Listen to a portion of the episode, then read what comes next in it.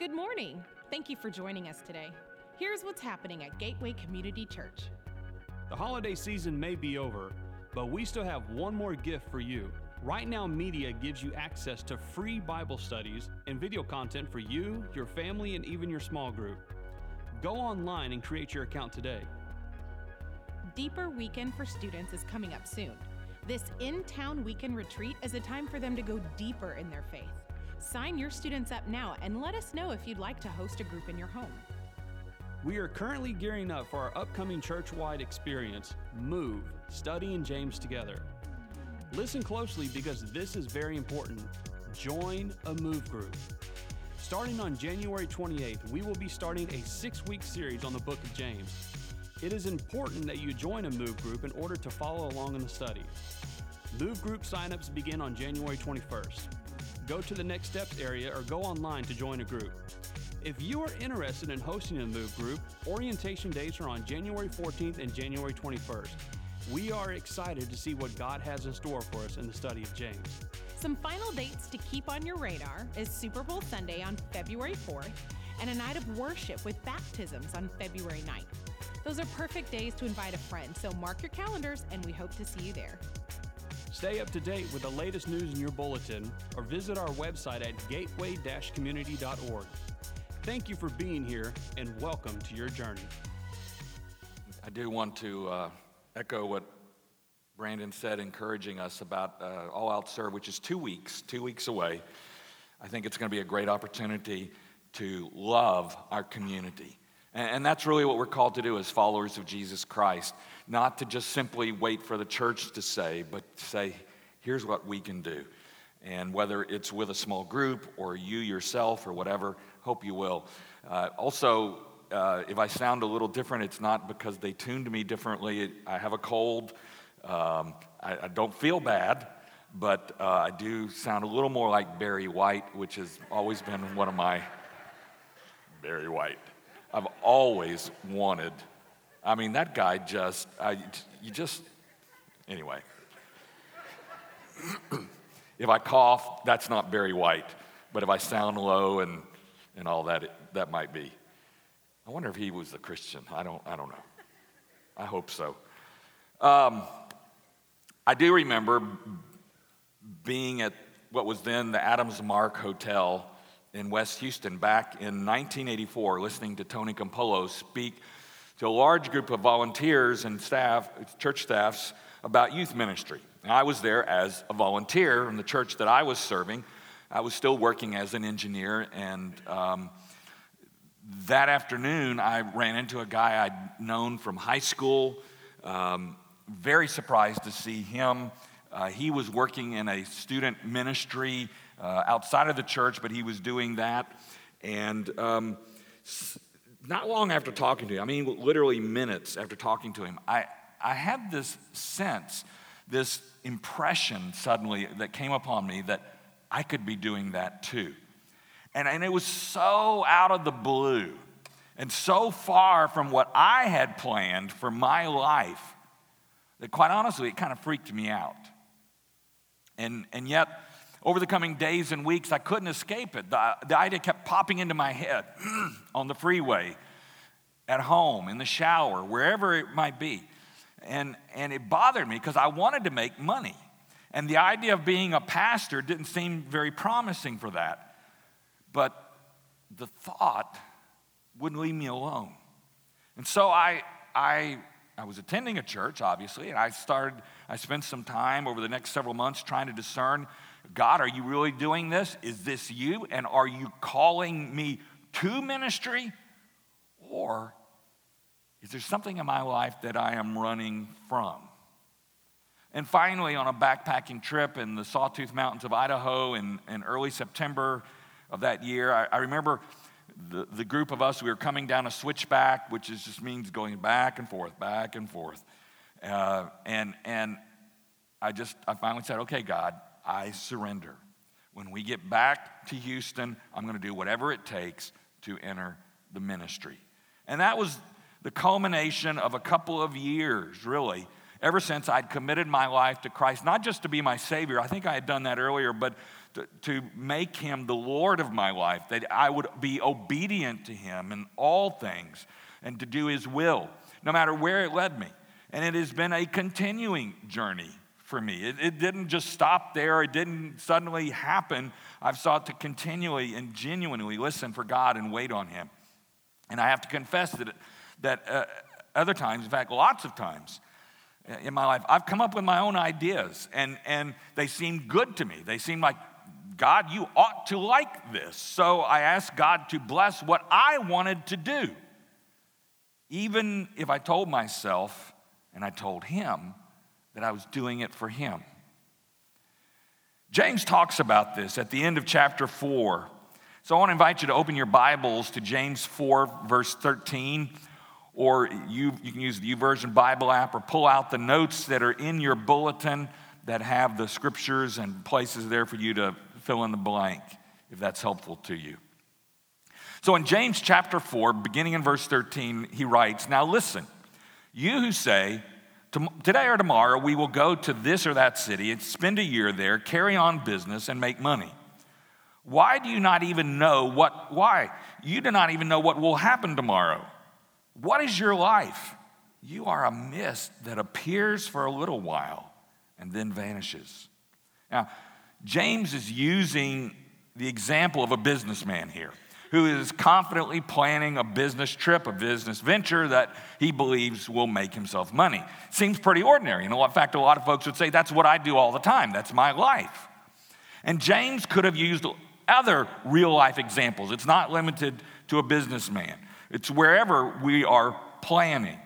But he, but he too often saw something in people's attitudes that concerned him. He says in verse 16, As it is, you boast and brag. All such boasting is evil.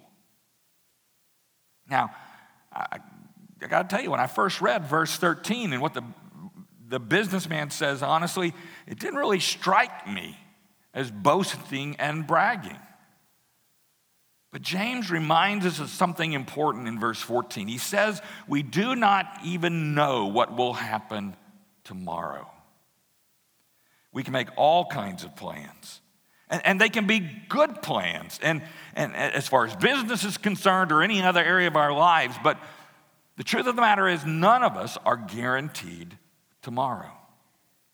Jesus tells us when we take tomorrow for granted, when we use our lives in ways that don't honor God, we may be very disappointed with the results. In Luke chapter 12, Jesus told the crowd a story. He said, A rich man had a fertile farm that produced fine crops. He said to himself, What should I do? I don't have room for all my crops. Then he said, I know. I'll tear down my barns and build bigger ones. Then I'll have room enough to store all my wheat and other goods. And I'll sit back and say to myself, My friend, you have enough stored away for years to come. Now take it easy, eat, drink, and be merry. But God said to him, You fool. You will die this very night. Then who will get everything you worked for? Yes, a person is a fool to store up earthly wealth, but not have a rich relationship with God. Implication, as I read that, is that this rich man wasted his life because he focused on his plans, his wealth, versus what God could do through him. And let's be clear neither, neither Jesus nor James is against hard work, nor against wealth itself, nor are they saying that planning is wrong. Instead, they're talking about the attitude behind that's the issue whether it's for bragging rights or in order to get lots of stuff or for the love of money, which the Bible says is the root of all evil, or thinking we, we have more control in life than we really do. It's a problem, James says, when God, who created us, created all that there is, all that we see, all that we can imagine, knows how our lives can work best, and yet he gets left out of our planning. James says, in fact, we are like a mist that appears for a little while and then vanishes. we have very little control. We're only kidding ourselves if we think we do. Just a few weeks ago, a, a pastor friend of mine, younger than me, you know, this is where it starts to really kind of hit home, started serving a large church up in Kingwood last summer. Suddenly, out of the blue, had a heart attack. Never recovered. Don't know that he even regained consciousness. And last weekend, he passed away. He was young. He, he, he was doing all the right things. You know, no one plans to die in a car wreck or get cancer or have their spouse leave them. And yet, when they happen, often suddenly lives are just turned upside down. Life is a gift, but not a single one of us is promised that it will go the way we want, that we'll always get what we want when we want it. And that's what James is concerned about. He sees people, even Christians, giving into what we talked about last week this secular worldly worldview that somehow we're in control and, and that their plans are going to always happen. And yet they overlook the actions and sins of others, the realities of living in a sin filled world, much less God's own sovereignty and his, his plans for each one of us. I mean, in January of 1984, I had no clue that a month later I would start sensing a call from God that would eventually lead me to sell my house, sell my Firebird, quit my engineering job, and head off to a part time ministry job in Tyler at one third of my previous income while attending and paying for graduate school, for seminary in Dallas. I mean, I remember how, how shocked I was when I first sensed what I learned was my calling. I sure didn't see it coming. And James says, we are kidding ourselves if we think we can say with confidence what's going to happen a year from now, much less a day from now. He says in verse 15, instead, you ought to say, if it's the Lord's will, we will live and do this or that. Now, that may sound like a subtle change, but it's actually a very significant change. Ultimately, everything in our lives needs to be secondary to God and His will. And that doesn't mean, though, that we just sit back with what one scholar called a passive fatalism, sitting around waiting for God to carry out His plans. James is reminding us that, that God holds the future in his hands, and no amount of reading the tea leaves is going to tell us with certainty what's going to happen. What's going to happen next year? What's going to happen next week? What's going to happen tomorrow? What's going to happen in two minutes? Only God knows that. How often have you made a plan for your day and you get an hour in and something happens that changes everything. Maybe something bad, but maybe something that opens up incredible opportunities that is, it, it's fantastic. It can go either way. As much as we may think we can control things, life keeps showing us that we don't. Proving any pride or arrogance that we might have about how we're in control, about how we can manage, about how we can get through things is misplaced. Proverbs 27 1 says, Don't brashly announce what you're going to do tomorrow. You don't know the first thing about tomorrow. Twice in um, the Apostle Paul's letters, first letter to the Corinthians, he tells them he wants to come see them. But, but look how he says it.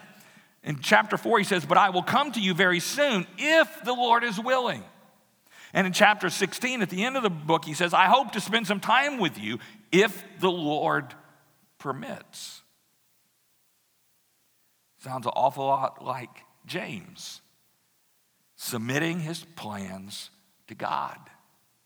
Because he's learned that God has a way of teaching us that we aren't gods, He is God.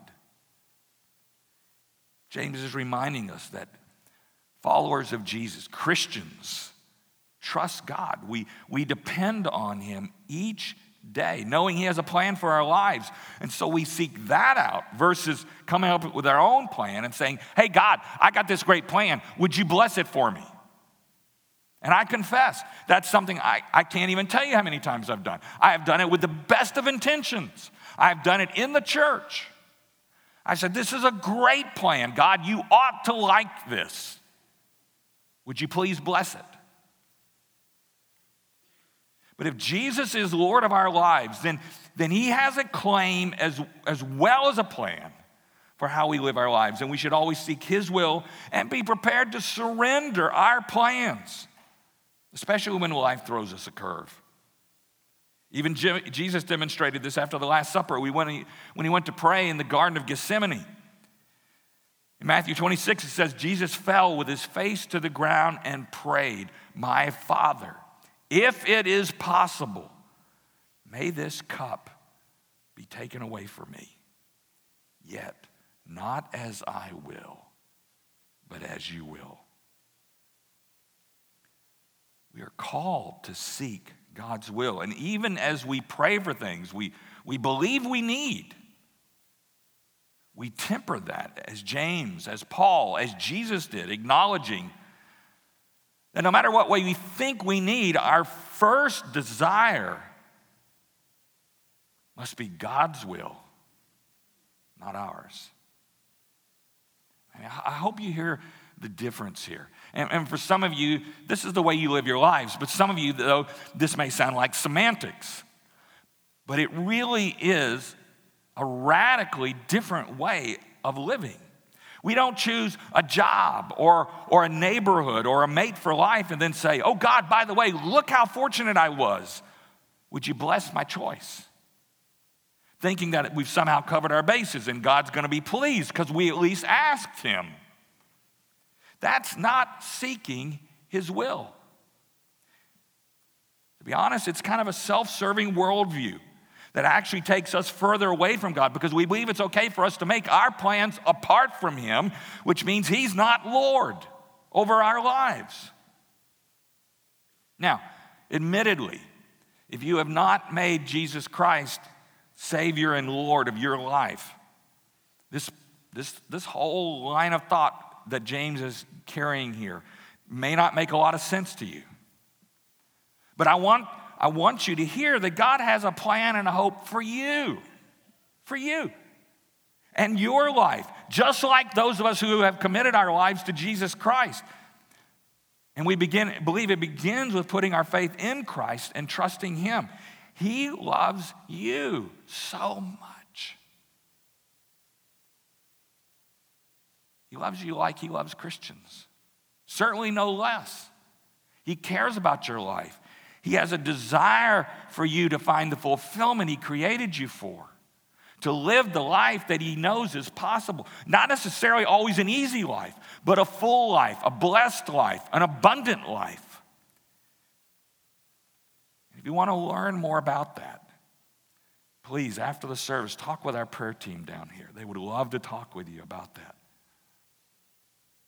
But for those of us who are Christians, the decision to follow Christ was for us to make him both our Savior, in other words, the one who saves us from our sins for all eternity, but also to be his disciples who make him our Lord, that we choose to trust him and follow him in all our decisions, seeking to become more and more like him and doing his will. And as we progress on that, now the, the reality is, if you've been doing this for a while, it, it becomes easier to avoid breaking his commandments. They've become clearer to us. We want what he wants. The Bible, God's word, is explicit about these things. Don't kill, don't commit adultery, don't lie. Now, I'm not, I'm not saying that all those explicit commandments are easy, but they are clear. And over time, if we're seeking Him more and more, He enables us, honestly, to avoid more and more of those sins. But a danger is that over time, we may start feeling pretty good about how we're progressing in avoiding these obvious sins, feeling like we're doing God's will pretty well, and we may even feel like well, he ought to be pretty pleased with how I'm doing. After all, I'm not like those people or those bad people that we saw on the news or those folks that live in that part of town. Let me, let me tell us something here really important. We are holding ourselves up to only part of God's standard. Jesus says the whole law eh, can actually be summed up not in thou shalt nots, but in loving God and loving our neighbor. And that brings us to the second side to doing his will, and it's actually a whole lot more challenging. And James addresses it here in what is also our, our memory verse for this coming week. Verse 17 Anyone then who knows the good he ought to do and doesn't do it sins. James says it's, it's not only a sin when we break God's laws, what we would typically call sins of commission, but that it is also sin when we fail to do his will, what is commonly called sins of omission. When we sense God leading us to reach out to someone who is hurting and we fail to do so, when we fail to stand up for that student who's being made fun of by other students, when we fail to be kind to our wife or our husband or our kids because we're tired, we're not just missing out on an opportunity. When we fail to care for the down and out of society, the widows and orphans and poor, in all of those areas, James says we are sinning. Now, let that sink in for a minute. If, if I'm not seeking God's will and doing it, and remember, all through James, it's always about not just what we think, but also what we do. I'm just doing my own thing. James says that's actually sin. That I'm not trusting God, but myself. When I fail to love another person, when I fail to serve, though I can, when I fail to share how Christ worked in my life because of a, a, a, an opportunity, it's sin. James is stating what his half brother Jesus taught in a parable in his last week here on earth, where he contrasted two groups of people. It's found in Matthew 25. Beginning in verse 34, the king will say to those on his right, Come, you who are blessed by my Father, take your inheritance, the kingdom prepared for you since the creation of the world. For I was hungry, and you gave me something to eat. I was thirsty, and you gave me something to drink. I was a stranger, and you invited me in. I needed clothes, and you clothed me. I was sick, and you looked after me. I was in prison, and you came to visit me. Then the righteous will answer him, Lord, when did we see you hungry and feed you, or thirsty and give you something to drink? When did you, we see you a stranger and invite you in, or needing clothes and clothe you? When did we see you sick or in prison and go to visit you? The king will reply, I tell you the truth. Whatever you did for one of the least of these brothers of mine, you did for me. And then Jesus continues on, speaking to a second group who did not do all these things. And he sums it up this way verse 45 I tell you the truth, whatever you did not do for one of the least of these, you did not do for me. Then they will go away to eternal punishment, but the righteous to eternal life. Now, James isn't saying, Jesus isn't saying we lose our salvation when we fail to do the good he ought to do. But if our lives are consistently lived that way, James would say, hey, buddy, you need to question if you ever truly made a commitment to Jesus Christ. Did you just say the words and check the box? Did you just do it because your friends were doing it, because it seemed like the end thing to do?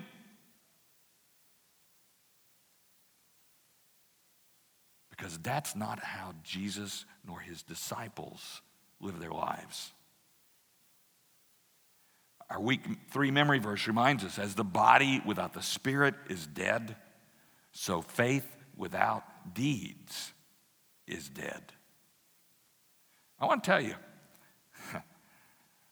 James chapter 4, verse 17, to me is one of the most troubling verses in all of Scripture. Because it reveals the depths of sin that we all battle and how easy it is to deceive ourselves that we're doing well. He is exposing our hypocrisy, and, and in so doing, shows us why humility is such a fundamental part of the Christian's life. Thinking I can handle my life myself, or, or that God's so busy that I'll just take care of it so He doesn't have to, fails to seek God's will in my life. And ultimately, the Bible says that is sin. Yet, what could lead to a sense of despair is also the opportunity, if we look at it that way, to drive us back to God, to confess our inability on our own to do His will and our absolute need for Him to supernaturally transform our hearts. The answer to our struggle is to do God's will and, and not sin is to ask Him to help us do His will every time He reveals some way that we can love those around us. Have I sensed God opening a door for me to help a coworker or a neighbor or a, a, a student or a family member? I mean, these are, these are, in fact, the most typical venues where this stuff gets lived out. And yet we fail. I, I fail. Yesterday afternoon, I'm driving back from Lowe's and there's a car. And I noticed it going by. There was nobody there. I noticed coming back. There was a car, it had a flat, and there was a lady standing there. And suddenly it was like God said, You ought to check on her. But I was in a hurry. I had a lot to do. I had a busy afternoon. I was trying to get it all done. And I drove on. Now, she may have already called for help. Somebody may have been right around the corner. I don't know. But I do know I didn't go back and check. Later that evening, some of you know our yards aren't in the best of shape right now. And our dogs, I mean, we have a choice. We can let them stay out long enough and clean them up when they come in there, or not let them stay out long enough and clean up inside. And we've been struggling with that. And my sense of smell is not particularly good. And right now it's terrible. But my wife Susan decided yesterday our dogs needed a bath. And I'd been, I'd been doing all this stuff, and I'd just finished working on some finalizing of this stuff, and I came down. And I was tired, and I was ready to sit down and relax. And she said, Would you come help me wash the dogs? And my first thought was, No.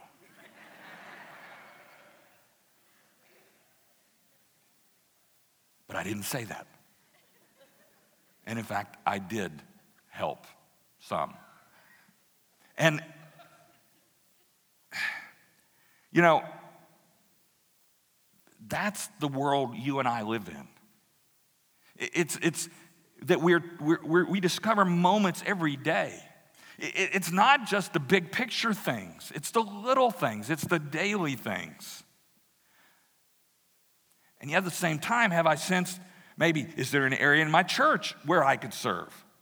I'll tell you right now, due to some things happening in, in the lives of some of our regular volunteers in the nursery, we need some additional volunteers in there for the next month or so to hold and love on babies and toddlers.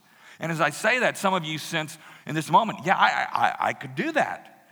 And then immediately, kind of like me, but, and we got all the things that will keep us from doing that. Just as I did when I first felt called to ministry. I told God every reason why this was the dumbest thing in the world and that surely I was misreading him. And yet, when God opens that door, it is both an opportunity for you to love others, and if God has put it on your heart, honestly, to avoid sin. Rather than putting it off, hoping that that stirring will go away. And, I, I'm here to tell you, I've done it many times. We have to take the opportunity to be faithful in that moment and even grow our faith by obeying when we feel that leading, that sense. Not to put it off, not to delay. I think the more you and I delay, the less often God calls. The less often God calls, the less we experience His grace and His power in our lives. And we end up with lives that are nominally Christian, and there's no power and no joy. And there are tens of thousands of Christians in our community that live that life every day. And my challenge for us is let's not be satisfied with that. We are called to so much more. To use our lives, and often ways that don't seem like a big deal or, or that anybody else would particularly notice. Sometimes we're called to do big deal stuff, but there's something even more important that God has us do that's small. You know, Billy Graham was on a couple of occasions asked to run for the Senate of the United States. They said, Billy, you have such a, a voice, such a following, you would have a huge impact. And there's no question that that would have been true.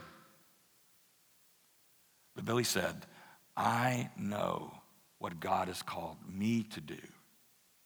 And that's what I'm going to do. No matter how tempting, no matter how, whatever it may be. I read this week about a delegation that came to meet with President Lincoln during the Civil War. And in the course of the conversation, a minister said, I hope that the Lord is on our side. And Abraham Lincoln really surprised him and a lot of people because this is what Lincoln said I am not at all concerned about that.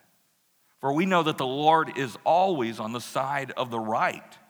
But it is my constant anxiety and prayer that I and the nation should be on the Lord's side. Not, hey, God, bless what I'm doing. Hey, God, what do you want me to do? Our scripture memory verse this week is the, the one that's so troubling, that's challenging. James 4:17. Say it with me. Anyone then who knows the good he ought to do and doesn't do it sins. James 4:17. I encourage you to memorize that and make it a part of your life because it is God's word. It's not there to punish us, it's not there to lead to these horrible feelings of guilt. It's there to teach you and me how to be more like Jesus. More and more every day, wherever we are. If you need to talk to somebody about that, our prayer team will be down here in just a moment. It's so cool to me that, you know, part of our move series is in two weeks all out serve because it is a call for us to love our neighbors. And i thought last year when we did it for the first time i thought we need to plan this all out. But the thing is then we make you dependent on the church to figure it out. You are in a posi- you are in the best position to know what you can do to love those right around you better than the church will ever figure it out. And whether you're in a group or, or in a family unit or even by yourself you can do something. And that's why we're doing that. Practice. practice makes perfect, maybe. But practice breaks us out of old molds and pushes us beyond our comfort zone to do God's will. And that's why it's a big deal. And we hope you'll be a part of that. If you're visiting, if you're a guest today, I and some friends will be out here. We'd love to say hello to you. If you haven't gotten the Move Journal, I know we only have a couple of weeks of readings, but they are good readings. I have been so blessed by what many of you have written, and there's still two more weeks. And God will use even these two weeks to encourage you and help you on this journey. So I hope you can pick those out at our next steps area. Would you join me as we pray? Father God, I, I, I confess to you that I have not always done your will. In fact, I have sometimes used the easy way out. Say, look, I didn't do that. Like that somehow justifies not loving my neighbor. I pray that you will forgive me. I pray, I repent. I, I pray for all of us, for you have called us to be your disciples. You have called us to love. You have said to us that when we love, we are most like you for you are love. And it's a challenge for us, Father. And, and you, you, you inspired James to write this. But you also know it's how things get done the right way. It's how the world gets changed. It's how we get changed. It's how your son makes a difference. So help us, Father. Help us to love our neighbors. We pray in Jesus' name. Amen. To learn more about us, visit www.gateway-community.org. Welcome to your journey.